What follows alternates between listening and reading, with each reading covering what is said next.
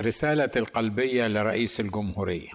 لا شك أنه بغض النظر عن رضاء الأغلبية العظمى من المصريين عن السيد محمد مرسي من عدمه فقد أصبح رئيسا للجمهورية المصرية وبغض النظر عن نسبة الأصوات الانتخابية الصحيحة التي حصل عليها في الانتخابات الرئاسية وعن الطريقة التي أصبح بها رئيسا لأعرق وأقدم دولة عرفها التاريخ على مر العصور والأزمان. فهو بالتأكيد الآن رئيسا للجمهورية. وبغض النظر عن تاريخ الجماعة التي يمثلها والذراع السياسي لها والمعروف لجميع الناس بغض النظر عن كل هذا وبالرغم من كل هذا إلا أن وضع افتراضات وصور مسبقة لفترة رئاسته الحالية وتصرفاته وفشله أو نجاحاته المستقبلية والحكم عليه وعليها من خلال هذه الافتراضات والصور المسبقة وقبوله ورفضه ومساعدته أو الوقوف ضده على أساسها فقط فهذا أمر مرفوض ولا يليق بالمثقفين الذين يؤمنون أنه لا تحمل نفس وزر أخرى مع أن ما عرفناه وشاهدناه وعشناه معه ومع حزبه وجماعته في فترة الثورة الشعبية ثم في فترة ما قبل الانتخابات الرئاسية وأثنائها يكفي لتكوين صورة واضحة وكافية له ولسياساته وتوجهاته وقناعاته ومبادئه واهتماماته وأولوياته وخاصة بعد اختياره رئيس وزرائه الجديد. كلها كافية لتحديد كيفية تعامل كل فريق من المصريين من إخوان مسلمين وليبراليين ومسيحيين واشتراكيين وسلفيين معه في الفترة المقبلة.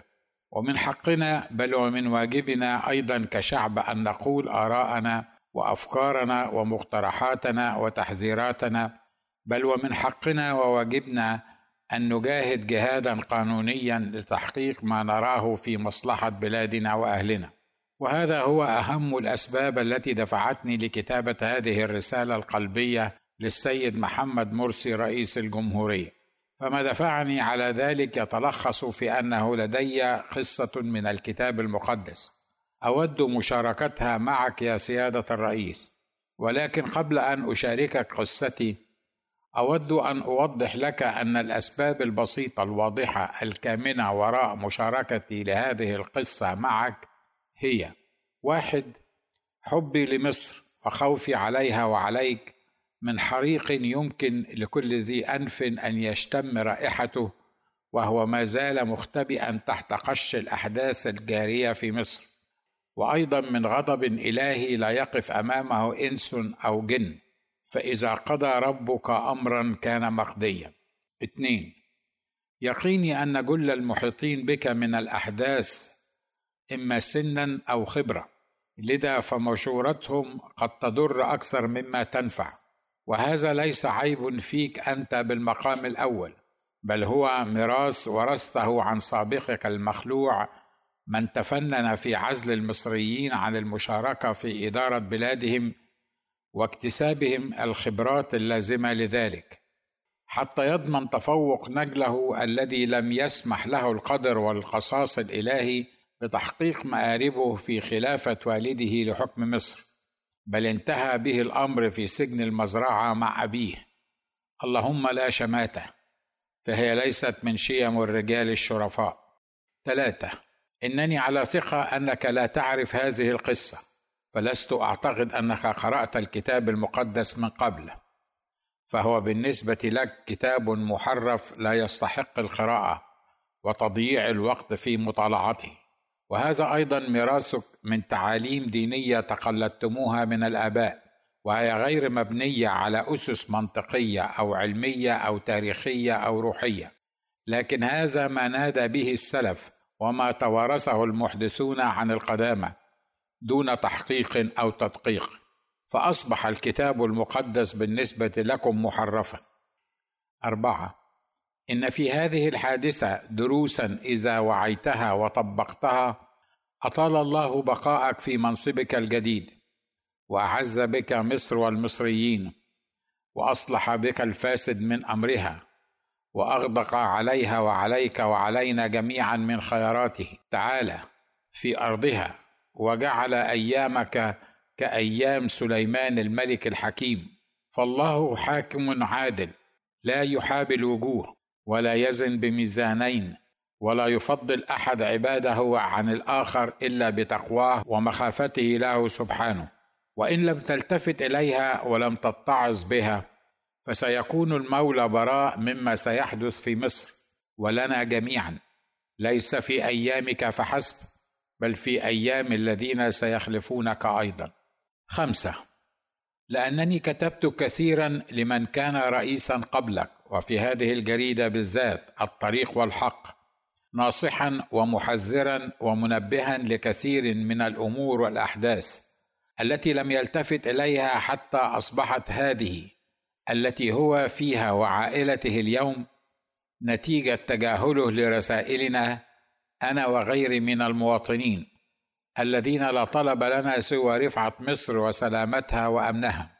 لذا رأيت أنه ليس من العدل والحق أن لا أكتب لك أنت أيضا فالذكرة تنفع المتواضعين. لذا فبالرغم من طول القصة وكثرة تفاصيلها إلا أنني موقن أنه إذا طلبت منك أن تقرأها وتدرسها من كتاب الله الكتاب المقدس فلن تفعل. لا أنت ولا القارئ العادي لها. لذا رأيت أن أدونها للجميع. كما ذكرها سفر ملوك الأول والأصحاح الثاني عشر. أما القصة فهي لملك كان قد تولى الحكم حديثا يومئذ ويدعى رحبعام ابن سليمان ابن داوود ابن يسى البيت لحمي. وتدور أحداث القصة بين الملك رحبعام سابق الذكر ويربعام ابن نباط أحد أخطاب المعارضة في إسرائيل وكان قد فر إلى مصر بسبب خلافه مع سليمان الملك أحكم ملوك الأرض في كل الأزمنة والأوقات سليمان أبو رحبعام. أما القصة فتقول وذهب رحبعام إلى شكيم لأنه جاء إلى شكيم جميع إسرائيل ليملكوه ولما سمع يربعام بن نباط وهو بعد في مصر لأنه هرب من وجه سليمان الملك وأقام يربعام في مصر وأرسلوا فدعوه. أتى يربعام وكل جماعة إسرائيل وكلموا رحبعام قائلين إن أباك قصر نيرنا وأما أنت فخفف الآن من عبودية أبيك القاسية ومن نيره الثقيل الذي جعله علينا فنخدمه. فقال لهم اذهبوا إلى ثلاثة أيام ثم ارجعوا إلي. فذهب الشعب. فاستشار الملك رحبعام الشيوخ الذين كانوا يقفون أمام سليمان أبيه وهو حي قائلا كيف تشيرون أن أرد جوابا إلى هذا الشعب؟ فكلموه قائلين إن صرت اليوم عبدا لهذا الشعب وخدمتهم وأجبتهم وكلمتهم كلاما حسنا يكونون لك عبيدا كل الأيام.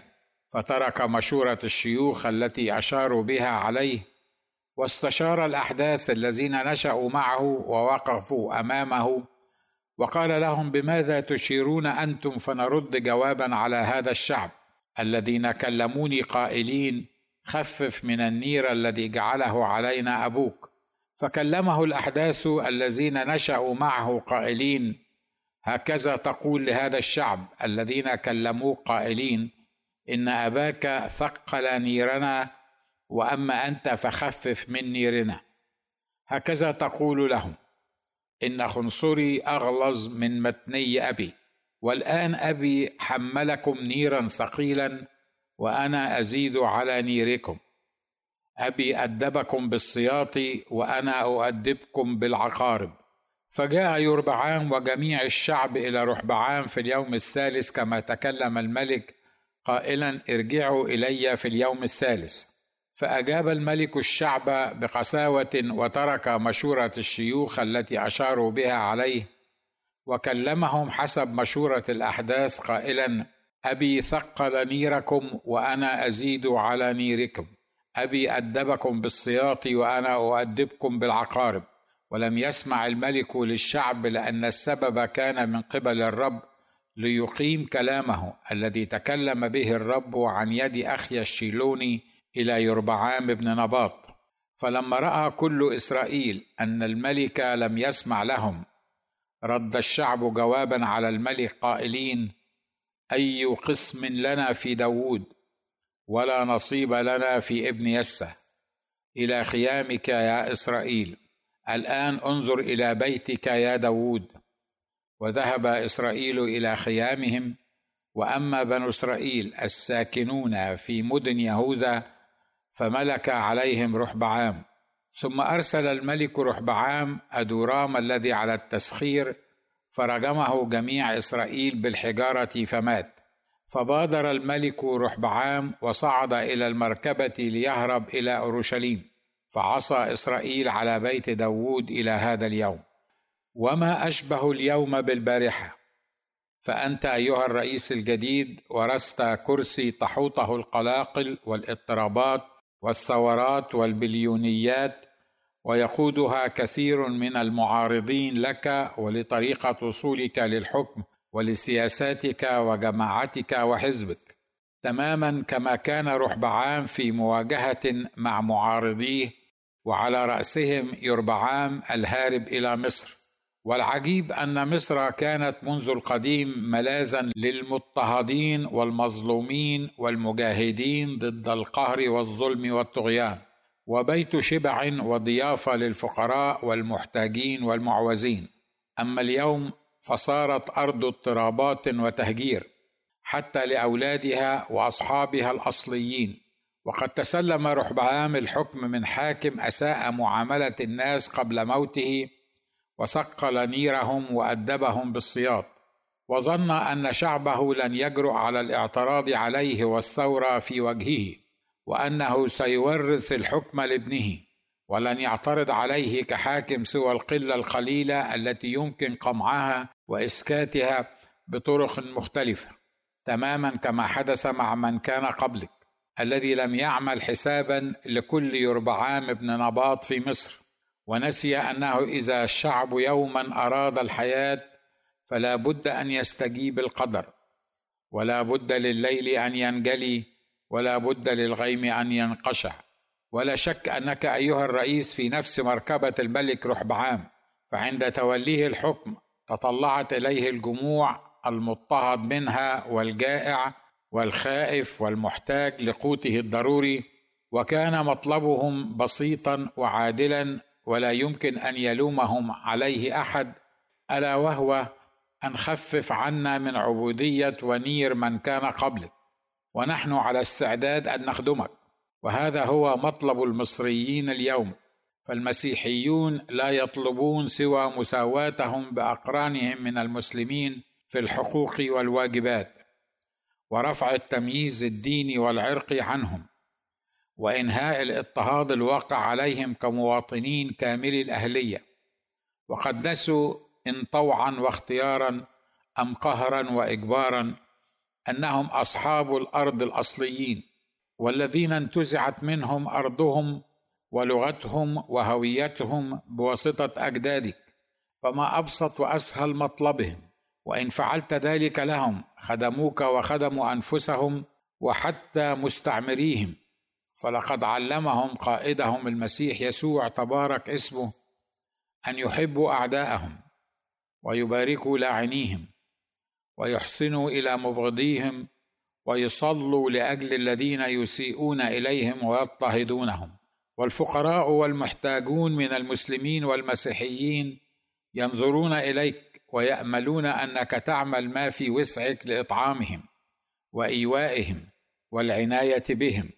والمساجين المظاليم ينتظرونك مدافعا عنهم ومحطبا سلاسل قيودهم وإطلاق سراحهم. وخاصة أنك قد جربت السجن والاضطهاد من قبل وكلها مطالب بسيطة وعادلة كما قلت ولا أظن أنه من الحكمة تأجيل استجابتها لطالبيها إلا أن رحبعام صرف الجموع طالبا أن يعودوا إليه بعد ثلاثة أيام. ولست أعلم لماذا طلب رحبعام من شعبه هذا الطلب. هل أراد حقا أن يستشير رجاله ومشيريه كما عمل بالفعل؟ وهل تحتاج هذه المطالب إلى استشارة وموافقة أو رفض؟ أليس هذا ما لابد أن يكون تحصيلا حاصلا؟ أن يستجيب الحاكم لطلبات شعبه؟ وخاصة إذا كانت بسيطة وعادلة فهل لا بد للمصريين أن ينتظروا لنهاية المئة يوم التي اقترحتها سيادتكم حتى نبدأ في رؤية التغيير الذي يطالب به الشعب وتخفيف العبودية والنير الثقيل عن كاهله؟ نعم نحن نعلم أن ما أنت إلا بشر لا تملك أن تقول للشيء كن فيكون. فهذا من اختصاص العزيز القدير وحده. لكن لماذا لا يشعر الناس منذ اليوم الأول لتوليك لمهام منصبك أنك مصمم على رفع العبودية عنهم والنير عن كاهلهم؟ هل يحتاج الناس إلى محاصرة مباني المحافظات وقطع الطرق والمواصلات حتى تلتفت إلى معاناتهم وتعود الكهرباء إلى بيوتهم والمياه النظيفة إلى بطونهم التي ما عرفت يوما الشرب من مياه نقية لعدة سنين منصرمة ومع أن رحبعام لم يكن في حاجة إلى سؤال الحكماء والمشيرين من حوله ليلبي طلبات الشعب الثائر إلا أنه فعل وكان حوله نوعان ومجموعتان من المشيرين وهذا هو الحال في كل دولة وحول كل رئيس والمجموعتان تعرف أولهما بمجموعة أهل الثقة. أما المجموعة الثانية فتعرف بأهل الخبرة. أما أهل الثقة فهي المجموعة التي عادة ما يأنس إليها الحاكم ويربطه بأفرادها مصالح مشتركة وذكريات ومصير واحد مع اختلاف الأسباب والمسببات. وهم الذين يثق بهم الحاكم رئيسا كان أم ملكا أم امبراطورا أم طاغوتا. ويثق أنهم لن يؤذوه أو ينقلبوا عليه لأي سبب فمصالحهم متبادلة ومتشابكة ووجود أحدهم بكرسيه رهنا بوجود الآخر. وهؤلاء عادة ما يكونون في نفس عمر الحاكم أو الرئيس أو الملك ولقد نشأوا معه في نفس الظروف لذا فخبرتهم في الحياة قليلة أو على الأكثر لن تزيد عن خبرة الحاكم نفسه. وبالتالي فهم غير مؤهلين أن يكونوا مرشدين أو مشيرين أو أصحاب رأي سديد. يمكن أن يفيد الحاكم ودولته. أما أهل الخبرة فعادة ما يكونون من كبار السن والذين محصتهم الأيام والسنون فاجتمعت لديهم الخبرة التي تؤهلهم لأن يكونوا أهل مشورة حكيمة صالحة. لكن مشكلة أهل الخبرة أنهم لا يعتمدون في معظم الأحيان على علاقاتهم بالحاكم في التواجد في قلب الأحداث بل يعتمدون على خبراتهم وعلمهم وتجاربهم وإمكانياتهم وعادة ما يعتزون بخبراتهم وبالتالي فهم يعلمون أن لديهم ما يبحث عنه الحاكم فيكونون غير طيعين في يده. ولا يفكرون في إرضائه على حساب مكانتهم وسمعتهم وإيمانهم. لذا فكثيرا ما يشعر معهم الحاكم بالتهديد المستمر على سلطته ولذا لن تجد منهم الكثير إلا حول الحاكم العادل الحكيم الواثق من نفسه من لا يهمه كم من السنين سيقضي في منصبه. ومن يضع مصلحة البلاد والعباد اولا قبل مصلحته الشخصية والحزبية وانتماءاته الدينية. ولعل تاريخ مصر الحديث لخير دليل على أن المحيطين بالرئيس المخلوع كان جلهم من أهل الثقة الذين كانوا دائما موافقين ومصفقين ومتحمسين لتنفيذ كل ما كان يحلم به زعيمنا المخلوع وعائلته. لذا عندما احتاج مشورة نافعة لم يجد حوله من ينصحه بمعاملة هذا الشعب بالتي هي أحسن.